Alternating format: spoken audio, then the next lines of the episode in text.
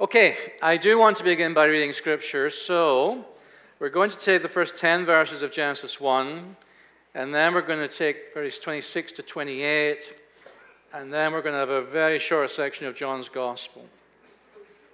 So here we go in Genesis 1. In the beginning, God created the heavens and the earth. Now the earth was formless and empty, darkness was over the surface of the deep and the Spirit of God was hovering over the waters. And God said, Let there be light, and there was light. God saw that the light was good, and he separated the light from the darkness. God called the light day, and the darkness he called night, and there was evening, and there was morning the first day. And God said, Let there be an expanse between the waters to separate water from water. So God made the expanse and separated the water under the expanse from the water above it. And it was so. And God called the expanse sky. And there was evening and there was morning the second day. And God said, Let the water under the sky be gathered to one place, and let dry ground appear. And it was so. And God called the dry ground land, and then gathered waters he called seas. And God saw that it was good. Verse 26. Then God said, Let us make man in our image, in our likeness, and let them rule over the fish of the sea and the birds of the air, over the livestock, over all the earth, and over all the creatures that move along the ground. So God created man in his own image. In the image of God, he created him, male and female, he created them. God blessed them and said to them, Be fruitful and increase in number, fill the earth and subdue it, rule over the fish of the sea and the birds of the air and over every living creature that moves on the ground. And then John chapter 3, verse 13. John 3, verse 13. No one has ever gone into heaven except the one who came from heaven, the Son of Man. Just as Moses lifted up the snake in the desert, so the Son of Man must be lifted up, that everyone who believes in him may have eternal life. For God so loved the world that he gave his one and only Son, that whoever believes in him shall not perish but have eternal life. For God did not send his Son into the world to condemn the world, but to save the world through him. This also is the word of the Lord. Um, as I was alluding to just before the break, I think of all the sections of the Old Testament that most strike terror into the heart of the modern preacher, at the very thought of preaching from it.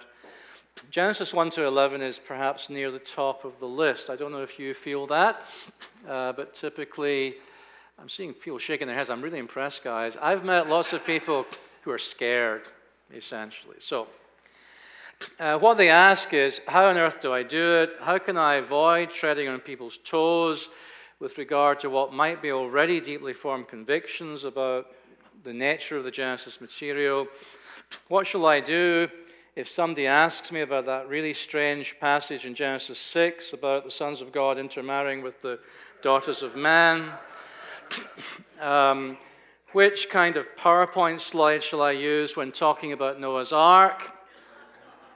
Uh, will it be these ones? or will it perhaps be this one?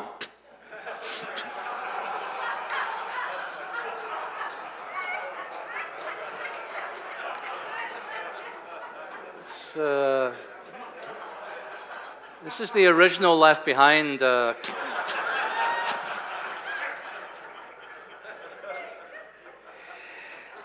Um, Genesis 1 are not, I think, easy, Genesis 1 to 11 are not easy to preach, I think. Perhaps above any other section of the Bible, they raise the question what kind of truth does God mean to reveal to us in Scripture? What is it that God is addressing us about? Is it cosmology? Is it physics and chemistry and biology? Is it ancient chronology? What is it that we're supposed to find useful in the language of 2 Timothy? What is it we're supposed to find useful uh, in these texts? Timothy, uh, 2 Timothy 3.16 says to us that every part of Scripture is God-breathed and useful for us. But how is it useful? Is an interesting and important question. Is it all useful in the same way? Uh, in which respects are different parts of Scripture useful? And that, I think, is indeed the million dollar question. Now, interestingly, and the way that we sometimes go on, you wouldn't think this was true, but I think it is true. Interestingly, the majority of the Christian tradition behind us is fairly clear about the right answer to the million dollar, dollar question. And not just with respect to Genesis 1 to 11, but with respect to Scripture as a whole. If we go back to the Reformers again, and the majority of those who came immediately after the Reformers in the 17th century, they're pretty clear about this issue. Scripture, they all say, is designed to teach us certain things and not other things. And even the things that it does mean to teach us about, in those cases, even there, the language that is used is accommodated to our ability to comprehend the truth of the matter. So, Martin Luther again writes that Scripture speaks of God for the sake of the simplest people as if he were a human being. Such passages are all written in accordance with our understanding and ability and not in accordance with the essential state of the divine nature. Right? So God reveals himself to us, but always does so in ways that we understand. It's the basic idea. Uh, God condescends to us in speech and in other ways, so that we have to then try to discern what is the essential point being communicated and revealed, and not to get distracted. John Calvin, likewise, in a rather famous passage in his commentary on Genesis, gets into this same idea. When he gets to verse 16, we find him puzzling over the question of the sun and the moon as the two great lights in the sky. And John Calvin has a slight difficulty with that because he says contemporary astronomers know very well that Saturn is actually much larger than the moon. It only appears otherwise. You, you see what I mean? So, what are we to do about Genesis 1? He asks himself in the commentary. Well, he says, we must understand Moses as speaking of the heavens as they appear to ordinary people and not as they really are. That's his solution. Now, this is an important point, so I'm actually going to read the whole passage, which is ridiculously small font, so don't be mad, I haven't changed them yet. Moses, he says, does not here subtly descant as a philosopher on the secrets of nature, as may be seen in these words. First, he assigns a place in the expanse of heaven to the planets and the stars. But astronomers make a distinction of spheres, and at the same time teach that the fixed stars have their proper place in the firmament. Moses makes two great luminaries, but astronomers prove by conclusive reasons that the star of Saturn, which on account of its great distance appears the least of all, is greater than the moon. Here lies the difference. Moses wrote in a popular style things which, without instruction, all ordinary persons endued with common sense are able to understand.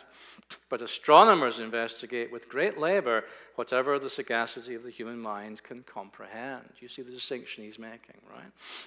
Genesis 1 was not written for people with a degree in astronomy. It was written for ordinary folks, and it presents the world as they would acknowledge it to be. Scripture, says Calvin, does not set out to teach us about astronomy. Other people do that, but Scripture does not. Writing just a few years after Galileo's heresy trial in 1633, when that astronomer, you remember, was being prosecuted for spreading the wicked but true Copernican ideas about the universe. So, writing just around that time, the English Puritan John Wilkins insists likewise on the importance of allowing creation to speak in its own terms alongside Scripture, recognizing that Scripture was not intended to provide the kinds of information in which science is interested. So, this is a 17th century Puritan, John Wilkins. It were happy for us if we could exempt Scripture from philosophical controversies if we could be content to let it be perfect for that end unto which it was intended, for a rule of our faith and obedience, and not stretch it also to be a judge of such natural truths as are to be found out by our own industry and experience. Scripture does not set out to teach about natural things in accordance with the exact truth, says Wilkins. A very similar thing is said by a 17th century Dutch theologian, Christopher Wittich. Scripture often speaks according to the view of the people. So, as we in our speech accommodate our speech to the persons we are speaking to, uh, we don't speak to a child the same way as we speak to an adult, for example, so God also does. Samuel Rutherford, Scotsman. Some of you will know the name, perhaps. Samuel Rutherford was one of the participants in the Westminster Assembly that produced the Westminster Confession of Faith. Rutherford says this Scripture is not our rule in things of art and science, as to speak Latin, to demonstrate conclusions of astronomy, but it is our rule in fundamentals of salvation and in all morals of both first and second table, that is, the Ten Commandments, as well as in church government and worship. That is the predominant Reformed view of the 16th and 17th centuries, in fact. These sentiments reflect the predominant view, not the entire view, but certainly the majority view, and certainly the view of all of the magisterial reformers. That's, that's what they believe. Now, I think it's pretty clear that to a very great extent, culturally and in church life, we have lost touch with this reform perspective. And if we have not, then many of our parishioners definitely have. For the reformers and for the church fathers like Augustine before the reformers, Scripture is given to us fundamentally to make us wise unto salvation. I was talking to somebody about how my go to version for quotes like that's always the King James because it just sounds right. Um, so there's an example of colleagues that we were speaking to over coffee. This is essentially what Scripture is for. It is perfectly designed in terms of what its purpose is. And it infallibly leads us, if we wish to be led, to the good outcomes that God has in mind in inspiring it.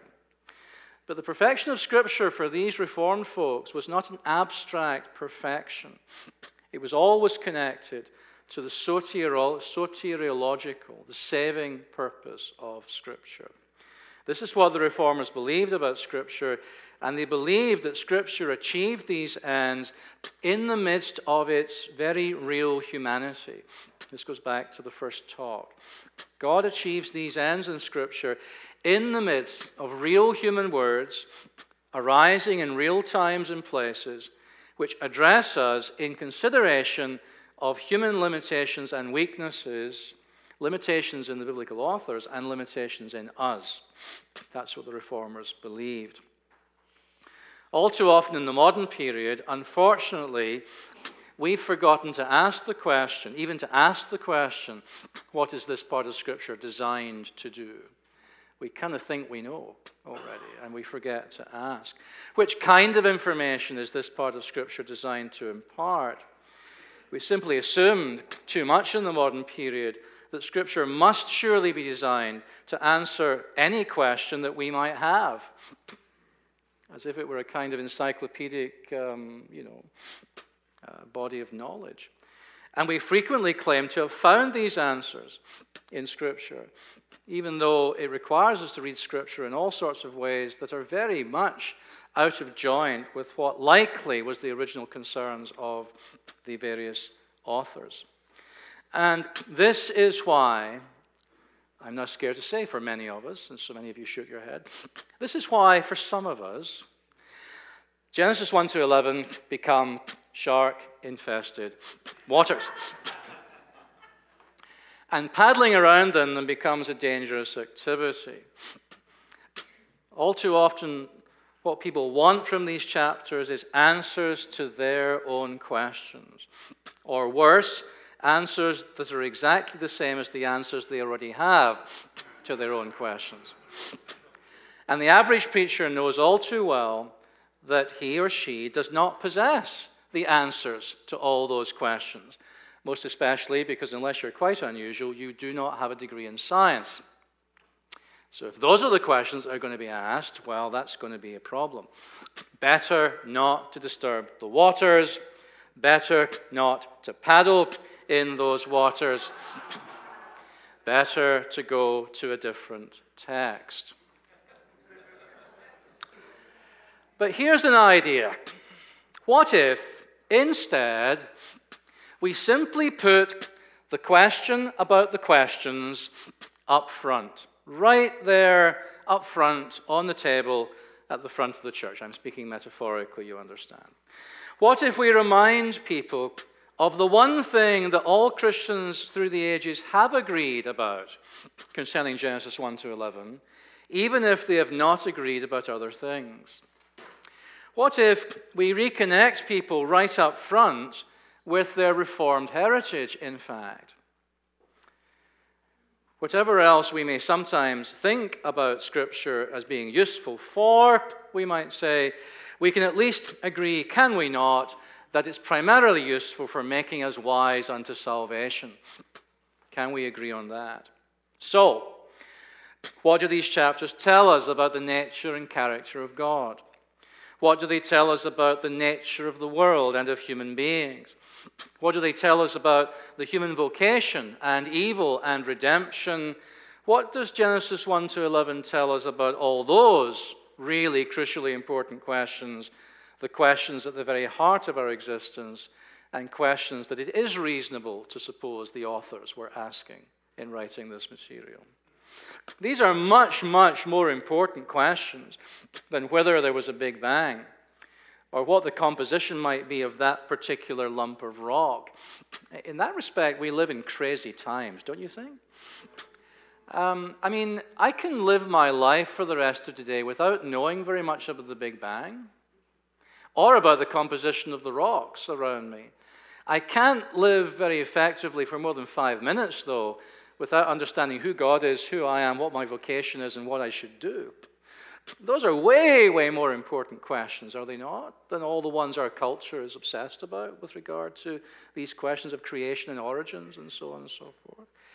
What if we try to allow Genesis 1 to 11 to address us about these ancient and important and still crucially important for us kinds of questions?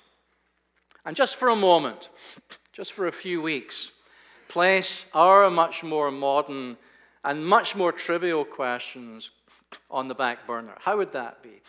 It's like making a contract with folks. How would it be? I find myself that this questioning of the questions works quite well. It clears space for some resurgent theological reading of a book like Genesis. And sometimes I use this illustration to help people along. Here are four maps of India, I say. There's a political map, a railway map, a map of physical geography, and a road map. Which map, I ask, tells you the truth about India? And quite quickly, people get the point. Because the point is, they all tell you something of the truth about India. Which map you use depends on which kinds of questions you're asking and what you want to do with the answers. Yes? If I traveled in every mile of India's railway system using this map, would I know India? Well, I'd know it better than if I had never set out. But there would still be loads of things, including some very important things, that I would know nothing about. And some of those other things might have the capacity to change my life. So even the exhaustive use of one map wouldn't necessarily get me where I need to go on my journey. And so when we read Genesis 1, I typically propose to people let's focus on the set of questions that Scripture as a whole encourages us to ask. Questions about faith and life, And let's pay careful attention to the incredibly important biblical answers to these questions. And at the end of the day, if we want to go back and ask the other questions that we've temporarily set aside, well and good, but at least we'll have read Genesis together and we stand a fighting chance of making better progress. So, this is how I typically proceed in class and when I'm speaking in churches. And I've preached on Genesis 1 in this way. And much to people's surprise, um, particularly given what I've just said to you, I begin with a New Testament passage. I begin with John 3:16 because everyone knows what that means, right? That's on every banner at football game, as far as I can see, in this fine country. Uh, you know, that's a really well known verse, right? So here's a verse I assume we all think we exhaustively understand. Um, God so loved the world that he gave his one and only Son, that whoever believes in him shall not perish, but have eternal life. But here's an important question When did God begin to love the world? When did God begin to love the world? Did God the Father only begin to love the world when God the Son came among us? Were human beings only capable of believing in God when God the Spirit came in power at Pentecost? When did God begin to care about eternal life as he said to care about that in this passage? When did God begin to save the perishing? Every so often, and I've said this to you before today, I meet people who tell me they're New Testament Christians. It's one of my things, so nothing after this, okay? This is two hits and gone, but uh, this is one of my buttons, and you can really easily push this button. Um, another button, by the way, just since we're on buttons. Um, another button is when people come up to me as a college professor at the end of term and say, uh, That's great, you'll be going on your holidays now. That's a button. You don't even understand why that's true, but uh, that just depresses me. Anyway, um, the only important button at the moment is I'm a New Testament Christian. What do you mean, I ask? Because I don't let it go these days. Well, I believe what the people in New Testament times believed. That's, that's our scripture, that's the New Testament. Really? And of course, you know what I asked them next. Didn't those same New Testament people believe the Old Testament was their fundamental scripture? Didn't they believe that Jesus himself had given them the Old Testament as their scripture? In fact, didn't Jesus explicitly identify himself with the God who had already revealed himself to Abraham and Moses and David? And of course, they look at me and their eyes glaze over, and it's as if I were speaking uh, Martian.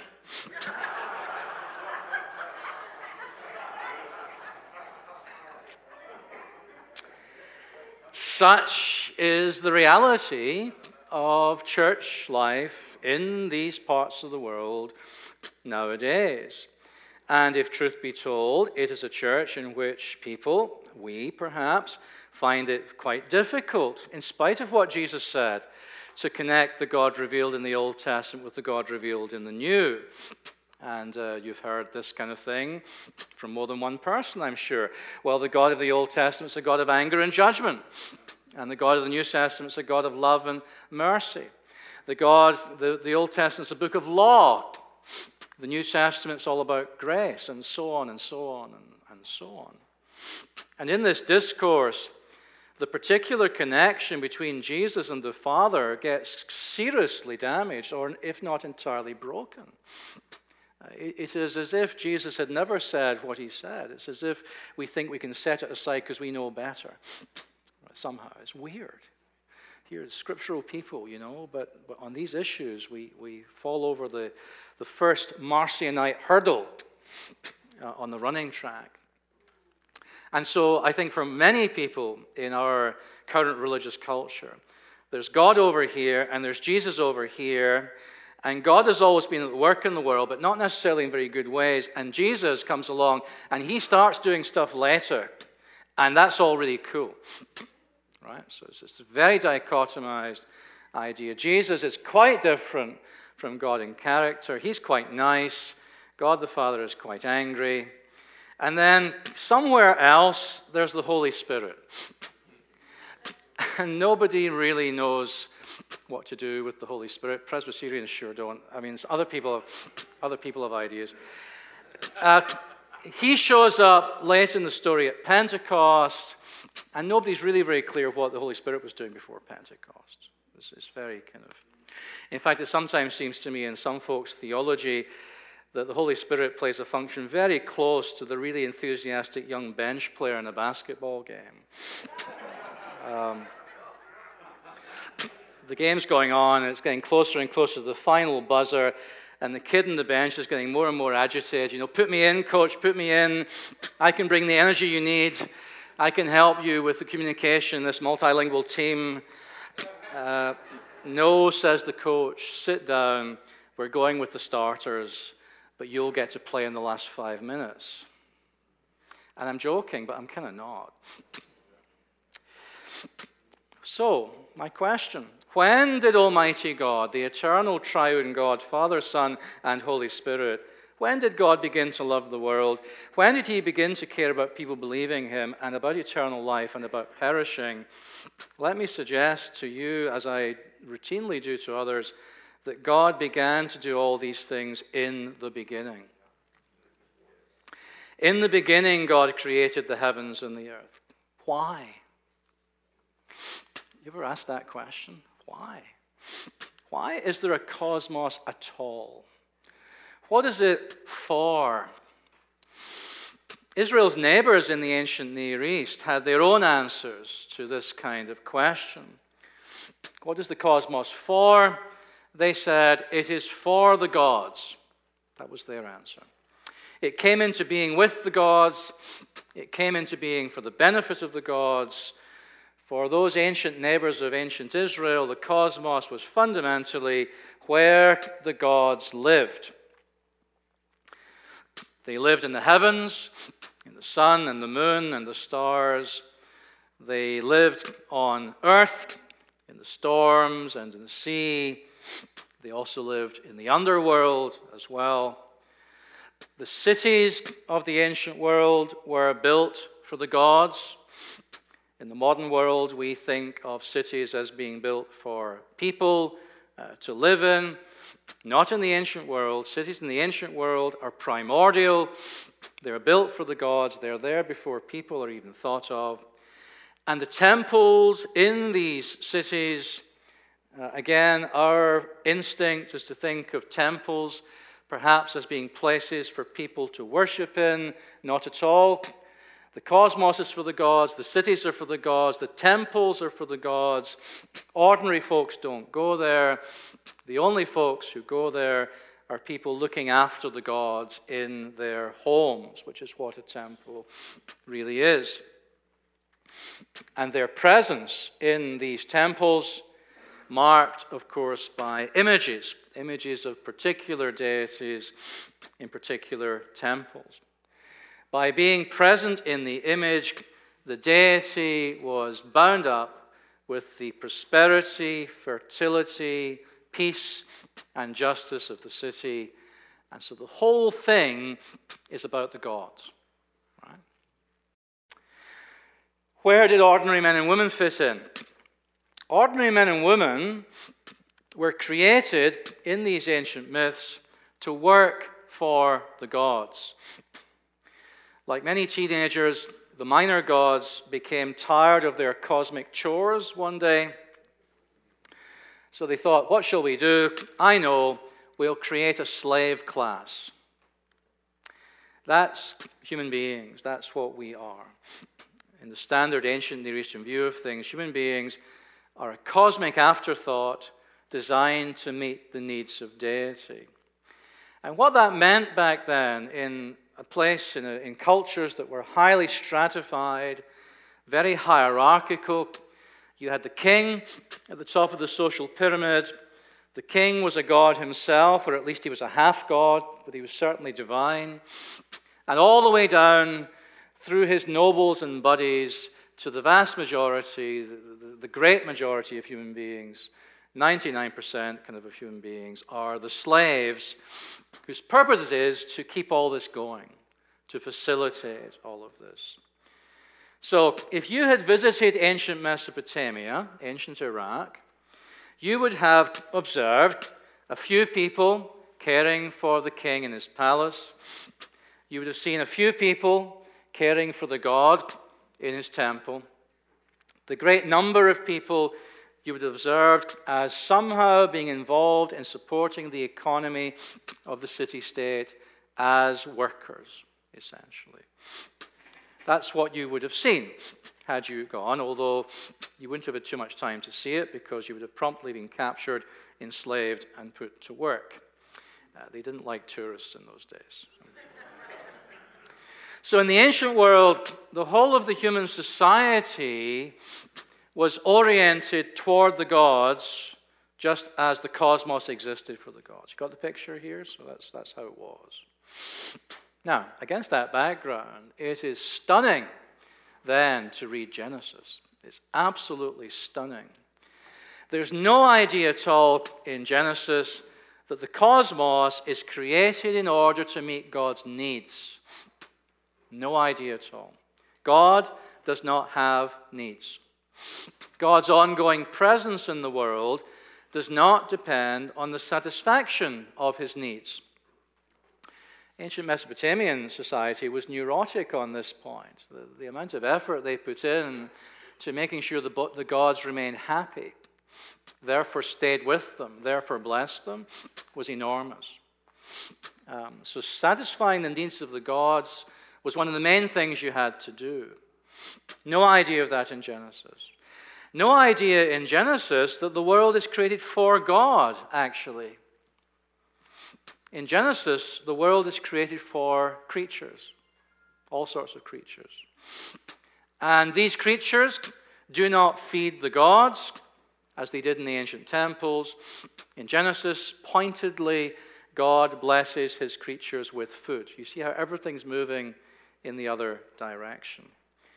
And finally, no creature in Genesis is created as a slave of the gods. And that includes human beings in fact, human beings in Genesis 1 are the high point of creation, the most highly exalted of the creatures. They are given important tasks in creation. They are to rule, they are to subdue. That's royal language. So they, they've taken the place of these divine kings. All human beings have. All human beings, male and female, mind you utterly socially radical in the ancient world. In Genesis 2, they are to look after the world as priests, so kings and priests. Both the categories I've mentioned a moment ago, right? Now used of all human beings. They are no longer the caretakers of the divine image in the temple, they are the divine image in the temple. God's cosmic temple, right? Because the world is conceived of, is, is represented in ordinary language in Genesis 1 and 2 as a temple, a cosmic temple, in which the image sits, just as it would have done in the ancient world. God created human beings, we are told, in his own image, male and female, he created them. Now, that is not only a wonderful truth, that is a wonderful truth that has changed the world, actually. As the gospel has been preached and believed, as it's been taken all around the world, as people have even somewhat believed it, things have changed politically and socially and everything else. And so, a country like your own, or indeed any Western country, the shape that it has is ultimately due to this radical theological move, if I can put it this way. This truth being articulated and lived out and embraced, and eventually seeping out into culture so that lots and lots of people took it seriously, whether they were very religious or not. Right? So, what is the cosmos for? It's for creatures. In biblical theology, in Christian theology, God did not need the cosmos to exist. There was no deficiency in God that required it to exist. There was no lack of relationship that demanded that it should exist. God was not lonely in biblical Christian thinking. From all eternity in Christian belief, God has existed in perfect relationship within the divine self, in a three in one relationship that needs nothing outside. God is love. God does not need any lovers.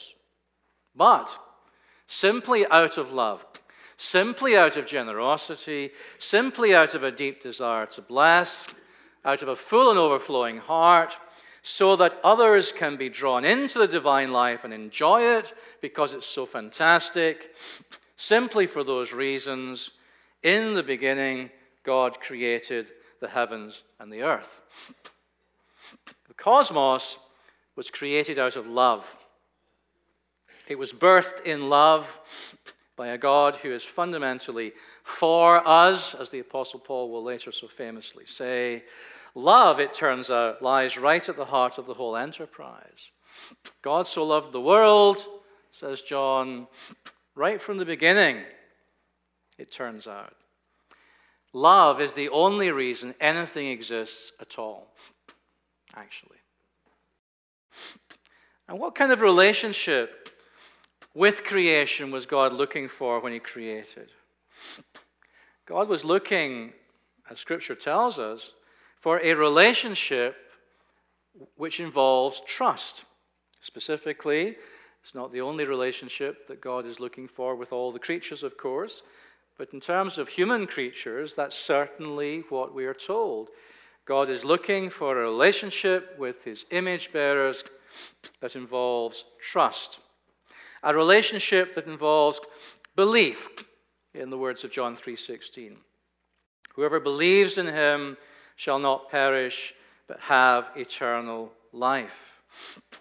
I prefer the word trust just because of the dangers that one constantly faces nowadays of people thinking that believing is simply a matter of belief, if I can put it that way. And this is perhaps one of the the biggest things that faces us in certain evangelical contexts is talking people out of that idea as if belief was assent to a number of propositions rather than a trusting of oneself to the right relationship with God that we ought to have. James, of course, you believe there is one God, good for you. Even the demons believe that, and they shudder. Very sobering verse. So there's believing and there's believing. To believe rightly in biblical thinking is not only to believe things about God, although it is, of course, it's also to trust yourself to God. The one without the other, I think, is not true biblical belief. Now, when did that begin to be the case? When did God begin to care about whether human beings believed in Him and trusted in Him? Was it only in New Testament times? No. It was right from the beginning, was it not? Right from the very start. God so loved the world from the very beginning, and from the very beginning, God has been looking for these image bearing creatures, been looking to us for a right relationship with Him. Trusting that God is the one and only God, in fact, trusting that God is good, in fact, trusting that God is indeed for us and deserving of our love. All of that, I think, is bound up. It's, it's reading, as it were, the character of God truly, correctly, understanding who God is, what God's motivations are, where God is coming from, if we can use that rather loose language. It is this trust that is broken in the Garden of Eden, is it not? Genesis 3. You remember where that begins. It begins with this very subtle question Did God really say? That's the beginning of the whole business, right? Uh, people talk about the original sin, you know, and you've probably read books on this. Well, it was pride or something else. Well, actually, I think before we get to pride, we, get, we have to reckon with distrust. Did God really say, beginning of a long tradition that's come down to our present day, did God really say? It's perhaps the predominant question in post Christian Western culture generally. Unfortunately, it's becoming a big question in the church as well as we face cultural pressure on every side. Did God really say? And the human pair get confused, don't they, in Genesis 3 about what it was that God actually did say and why he said it that way. That's how I read what's going on here. And they begin to think that maybe God, after all, is not all about love and generosity. Perhaps that's not who God is. Perhaps God is mean spirited and self centered, they say to themselves, with help from the serpent. And right there begin all of our human woes. A lack of trust. A lack of trust in the goodness of God. That's what I think the original sin is, biblically speaking. This is where it all begins. And afterwards, we find a declaration of independence. Because obviously, if God is not to be trusted, you've got to look after yourself, right? That's the kind of thinking. God is not good. I have to readjust now. I have to do my own thing. This is where it all begins. When did God begin to look for trust? When did God begin to look for believers? Right from the beginning, I think, is the right answer. And right from the beginning, Genesis says, we have been reluctant to offer this trust. We have been reluctant to believe. We prefer to trust the serpent and to hide from God. And of course, Genesis 3 is very graphic, very powerful on, uh, on that issue. When did God begin to care about eternal life? That's another big theme in John 3:16. When did God begin to save the perishing? Well, again, I don't believe it was during Jesus' earthly ministry. It was right at the beginning, is the answer to the question. Genesis 2, we have the tree of life. Uh, I don't believe that tree grows there as a kind of a hurdle to trip us up, you know, a trick a trick by a trickster God to see if we'll keep an arbitrary rule. I don't think it grows there simply as a test of our faith. I think the tree of life grows there as a witness to where human creation is heading. It's a promise, that tree. It's there already saying, This is where the story is going, folks. This is where we're headed. As long as we will take God at His word, as long as we'll trust Him and love Him, and so love each other and all the other creatures, just let that be so, and this is going to be a really good life. And in addition to that, there's this eternal life at the end of the thing. That's the picture, I think, in Genesis chapter 2. There is in this tree of life a whole other chapter to the story, right from the beginning. When did God care, begin to care about eternal life? It was in the plan. It was right there in the plan. And when did God begin to save the perishing? Well, you remember John in his revelation writes of the lamb that was slain from the creation of the world. Solution to the problem of evil, devised right at the outset of the human story by the God who is for us and patient with us, because as Peter later says, he does not want anyone to perish. This is a solution for the future, the solution involving the lamb it's a solution for the here and now as well, of course. So, when did God begin to love? When did God begin to enter into the messy life of the world and try to seek to restrain evil and to turn evil to good? Right from the beginning. That's where it all uh, began to happen. As soon as evil enters human experience, that's when God begins his redemptive work in the world a God of immense love, pictured so clearly for us, I think, in Genesis 1 to 3. And it comes out in all sorts of really quite touching ways this, this redemptive, loving, merciful impulse. Uh, you remember the nakedness issue in Genesis 2 and 3. The fruit of the tree has been consumed. The man and the woman, created to be naked and not ashamed, find themselves now to be ashamed and they cover up with fig leaves. And you may not know this, but fig leaves are utterly useless plant materials when it comes to clothing. they, are, they are utterly ridiculous. It's a joke, actually, in a way. This it's meant to be slightly humorous. You're kidding. You know, forget all those paintings you've seen. Go find a fig leaf in the Encyclopedia Britannica. So, you know, covering the, the human impulse to cover up, they can't even do that well. That's the point, right? They, they can't even hide from God well, for gosh sakes. That's the point of the story. And what happens next? Does God sit back and laugh? He steps in and he says, You know what? If there's going to be clothing, it's going to be proper clothing. Do you remember? And he makes sure they have proper clothing because nakedness now is a problem because of the fallenness of our psyche and everything else. And so now steps are taken to contain and restrain evil and to make sure we can go on, as it were, even in our fallen state. This is not an all or nothing God. This is a God who comes in and meets us where we are and does stuff not just to save the world in the long run, but to make things a whole lot better than they otherwise would be in the meantime, actually. That's the picture of God. In the Old Testament, this is not just about the parable of the lost sheep. That's great.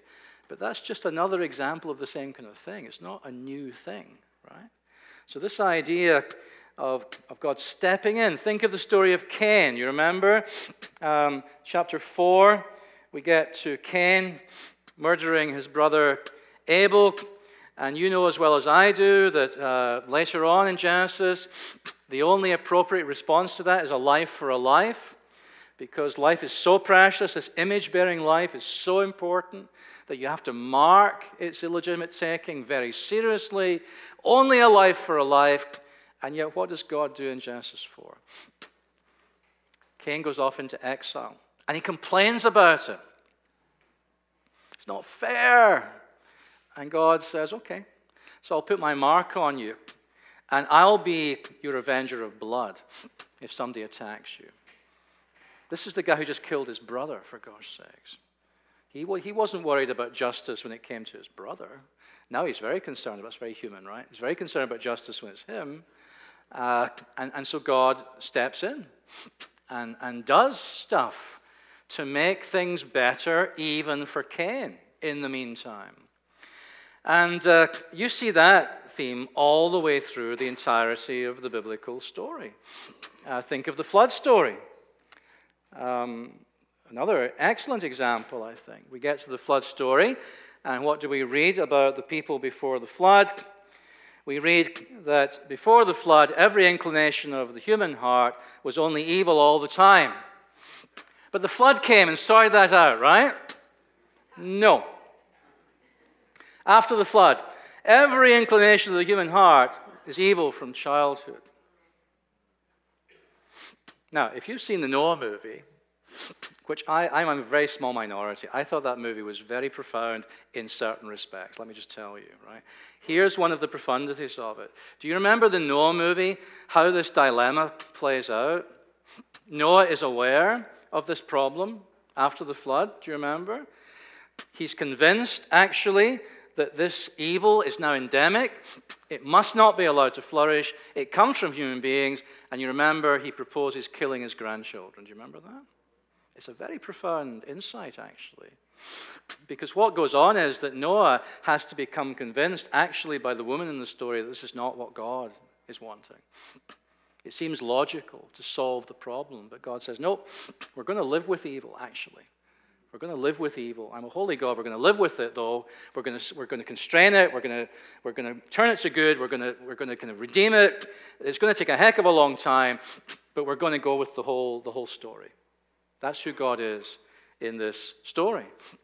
And this is the Old Testament that people talk about the angry God in. You know, it, it blows my mind, actually. We're not reading the same text, it seems to me. I mean, the great thing vis a vis the Noah movie is that God is not Noah, thank God. That's the whole point of, of the whole thing. God brought the judgment, but it's not that God enjoys judgment. It's not that God's got it in for creation or whatever. So once you get the big picture here, you understand that can't possibly be the answer, even if you're reading an individual passage that looks like it might be for a moment. It can't be the right answer. That's why reading in the big frame is so important in all of our preaching and uh, reading. And so God makes a covenant, do you remember? The whole of creation will survive. It's all going to go on. Nothing else like this is ever going to happen again. Other stuff will happen, but not this. This is going to go on. So God so loved the world. And of course, as we go on in the Genesis story, and we'll be coming back to this uh, tomorrow morning, you get exactly the same idea.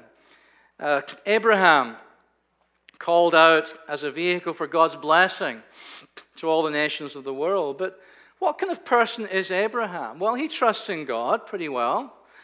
We're encouraged to follow his good example when he's trusting in God. Does he always trust in God, though? Remember the, uh, the lying about whether Sarah's my wife incident? Twice? Um, okay, well, that's not trusting in God, right? So Abraham is a, a flawed character. Abraham's not an ideal person, but God works. God works with what he finds. He works with uh, Abraham. Um, Jacob, even more striking example. You know, Jacob, whose name really reminds you of the verb to deceive in, in Hebrew. Esau, the hairy man, un, outdone by Jacob, the smooth man. And you've got to reckon there's more to that than simply his nice skin. I mean, that's a metaphor, right? Smooth. He's a smooth talker. That's, that's what he's about. Uh, favoritism in the family. Do you remember how devastating it is? Rebecca, Jacob is her son, Esau is his son. It's very interesting how favoritism in family plays out. Jacob loved Rachel more than Leah. Disastrous bidding war in the childbearing department ensues from that. Do you remember when Leah tries to make Jacob love her by bearing children? And Rachel gets involved, and they begin to compete for the love of their husband, and eventually it kills Rachel. Tragic story. Uh, I had a colleague once, he was asked to speak on the family of God as a theme at a Regent College retreat, and he chose Genesis. It was hilarious. You know, the family of God, we have a picture of that. No, no, this is the family of God. These, these are the fam- these are, you are as well, by the way. Don't think I don't know. I'm just saying. What about Jacob's children? Terrible bunch of kids. I mean, Joseph gets a free pass in musicals and stuff, but honestly, he's, he's a brat, don't you think? Uh, the favorite of his father, Jacob, slow learner, right? Favorite of his father, the teller of tales on his brothers, provoking them to hatred ending up as a slave in Egypt, does quite well in certain respects while in Egypt, but ends up oppressing the Egyptians in much the way, same way the Egyptians will later oppress the Israelites. And you're thinking, really? Really? Is the purpose of God's people in the world to invent feudalism in Egypt? I doubt that. I mean, I don't think that's right. Judah persuaded not to murder Joseph, but only because he can make a buck. Does he agree? Reuben, well, he does okay, but even though he doesn't confront his brothers about the whole thing. A horrible family, frankly. But God is at work in the family. And do you remember how Genesis ends? Joseph meets his brothers, and what does he say? You intended to harm me. He's a very blunt guy. You intended to harm me, but God intended it for good to accomplish what's now being done the saving of many lives. God turned it to good. Entirely unbelievably turned it to good. Now, to my mind, this is an absolutely wonderful, true story. This is the book of Genesis. We're not done with it, we'll come back. Um, it's a wonderful story of God's love and grace and mercy in the midst of a humongously large amount of human darkness. That's what it is, I think. It begins in Genesis 1 to 11. These chapters may not give us answers to the questions that we think are the important ones or we would like the answers to.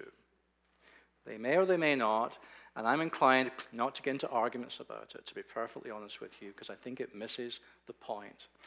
The main point of Genesis 1 to 11 is to set up the entirety of the story about all the big themes we've just been talking about. Uh, these texts resist us, I believe, actually, when we try to impose ourselves and our trivial questions on them. They just won't play the game.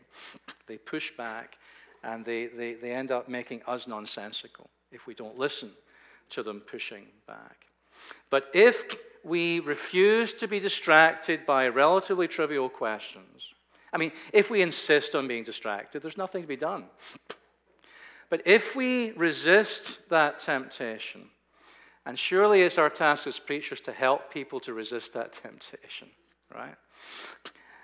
Getting Genesis 1 to 11 onto the table for the answers these chapters give to the big questions, that surely is what we want to do. And we do, I think, deprive our congregations of a tremendous good if we agree not to preach to them just because they're distracted by trivial questions. That is, that's not good, I think, I would suggest. So I would say preach it, uh, preach it because it's the Word of God and we need to, we need to hear it. Amen.